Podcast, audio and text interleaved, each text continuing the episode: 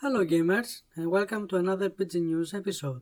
In this episode I will talk about how Activision pissed on the players' faces by removing a basic feature from Call of Duty Modern Warfare and selling it back to them. How suspiciously inflated add-on prices in Rocket League created a huge backlash and how the new text adventure video game AI Dungeon 2 attracted so many players that its creator can't pay the server costs. Okay, let's begin.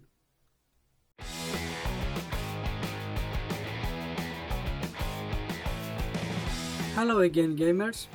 66% of this episode is about the negative side of the video games industry and only 33% is about something positive. First, a quick outline of what I'm going to talk about, then for every subject I will state the facts and then my personal opinion. Here I go. First subject. Call of Duty Modern Warfare sells back to the players basic features of the game. Second subject, finally lower add-on prices in Rocket League. Third subject, AI Dungeon 2 developer can't keep up with the server costs.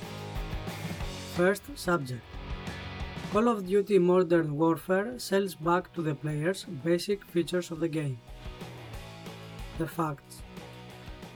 Most players in the game use the kill-death ratio as a measure of their own skill and the skill of others.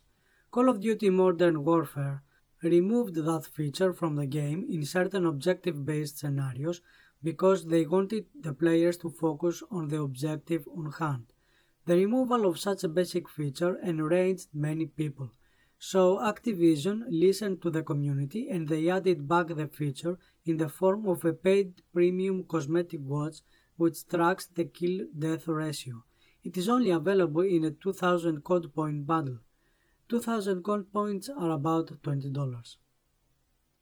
Personal opinion The problem with this approach is Activision knew very well the players wanted that feature. For fuck's sake, it is a basic feature of shooter PvP games for years. Why they would remove such a basic feature? Because give me more money, that's why. Well, it can't be worse than that, I guess because the next step would be Activision to ask you some of your blood as payment for other basic features. What? You want more bullets? That would cost you a liter of your blood. And this is another confirmation that Activision is a greedy piece of shit with no respect towards the players. And in the end, let's be real. Why the players complain anyway? When they support companies that treat their customers with such disrespect, isn't it natural for those companies to use greedy practices and take a shit on the faces of their players? Any one of you good people who bought the watch?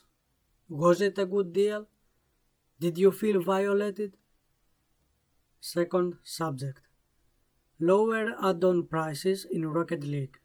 The facts. After the backlash from the gamers, Psyonix decides to lower the shop item prices. Some items in the shop cost as much as $20. After the update, the prices were lowered, but some special items will have custom prices. Psyonix stated that the players who bought items between the 4th and 11th of December will be refunded the difference between the old and new prices. Although lowering the prices the gamers received it as a small victory, there were many who expressed their skepticism, saying everything was planned from the beginning. The prices were inflated intentionally so they could reduce them later and get a PR boost.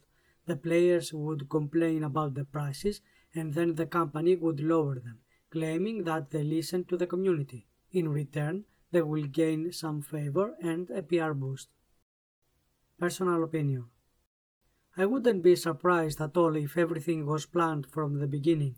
In fact, those kind of manipulations are used all the time by politicians, salespeople, and whoever wants to get the amount of money they really want or to gain the favor of the people.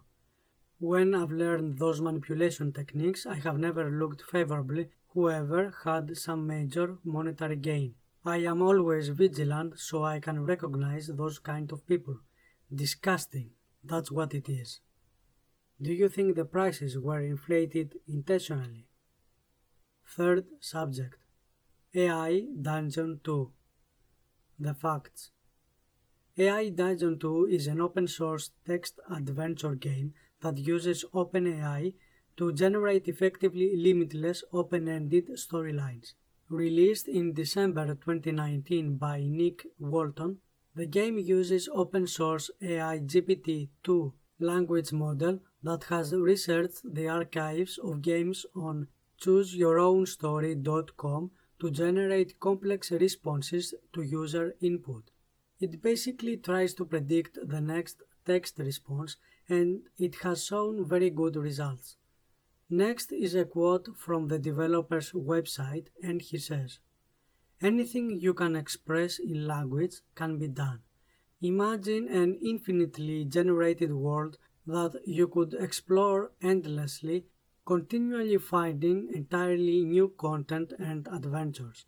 What if you could also choose any actions you can think of instead of being limited by the imagination of the developers who created the game?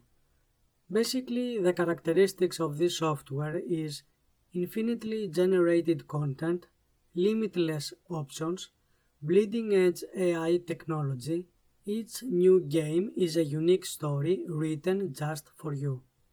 The whole endeavor was so successful and it attracted so many users 70,000 stories per day in under a week that the bandwidth costs were around $10,000 per day. The developer tries to cope with the expenses by using a Patreon account and offering a 5 GB download. The problem isn't just the data size that is needed, since it will be unusable if the user doesn't have an NVIDIA graphics card with 12GB of VRAM. Users can play for free, but the developer asks them kindly to try to avoid it since the server costs can run pretty high. So the other way is to pay a $5 monthly fee on Patreon that will cover the server costs for an entire month. Contributions are what will pay the server costs and keep the website available for everyone. Extra contributions past the funding goal will also help fund development into improving the text adventure. Personal opinion I've watched people playing the game and it is a text based adventure. First, the player chooses some parameters for his story, then the game feeds the player some text, after that, he inserts some text as an action and the game responds accordingly. Now, the thing is, the game most of the times does a very good job by giving a very good response. It is very believable and the story can make some sense, but other times the responses are comedic. They don't make any sense. Now, let me be clear.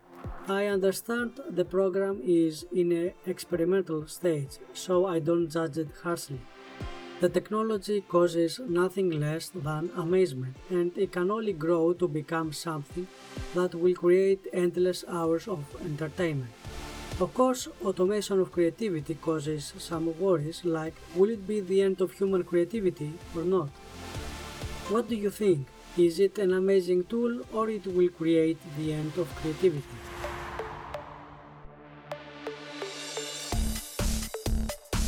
Thank you very much for visiting. I will upload more episodes in the next days. If you are satisfied with the content, please share it with your friends. Your support is truly invaluable. Until the next time, stay healthy and play some games.